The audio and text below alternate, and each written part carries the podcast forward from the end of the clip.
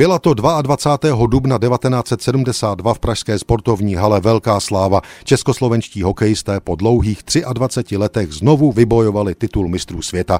Jako trenér u toho byl Vladimír Kostka, hokejový teoretik i praktik, vzdělaný trenér a muž, který náš hokej opět pozvedl na světovou úroveň po rozprášení národního týmu komunisty na přelomu 40. a 50. let a po dvou desetiletích tápání. Vladimír Kostka se narodil 20. srpna 1922 v Třebíči. Před ním byl život spojený s tělesnou výchovou, sportem a především s ledním hokejem. 35 let učil na Institutu tělesné výchovy a sportu, později Fakultě tělesné výchovy a sportu Univerzity Karlovy. V letech 1973 až 87 byl na škole děkanem. Jeho životním akademickým tématem byla teorie sportovního tréninku ledního hokeje, výzkum úzce propojený s každodenní praxí zimního stadionu. Trenérem národního hokejového týmu byl Vladimír Kostka mezi lety 1967 a 73 ve dvojici s dalším odborníkem Jaroslavem Pitnerem.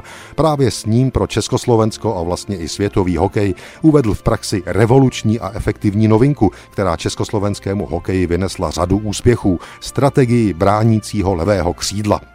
Vladimír Kostka byl jako trenér nebo šéf mužstva u zisku 34 medailí pro Československo v 60. a 70. letech. Z toho bylo 5 zlatých, 13 stříbrných a 16 bronzových.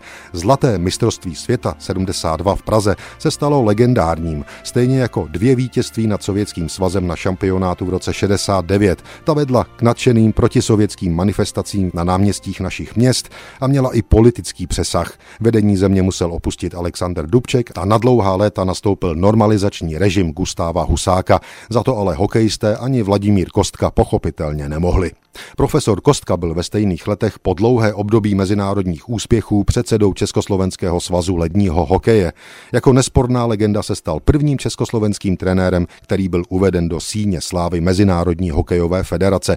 Od roku 2008 je i členem nově založené síně slávy českého hokeje. Vladimír Kostka, muž, který se zasloužil o rozvoj našeho i světového hokeje, se narodil 20. srpna 1922.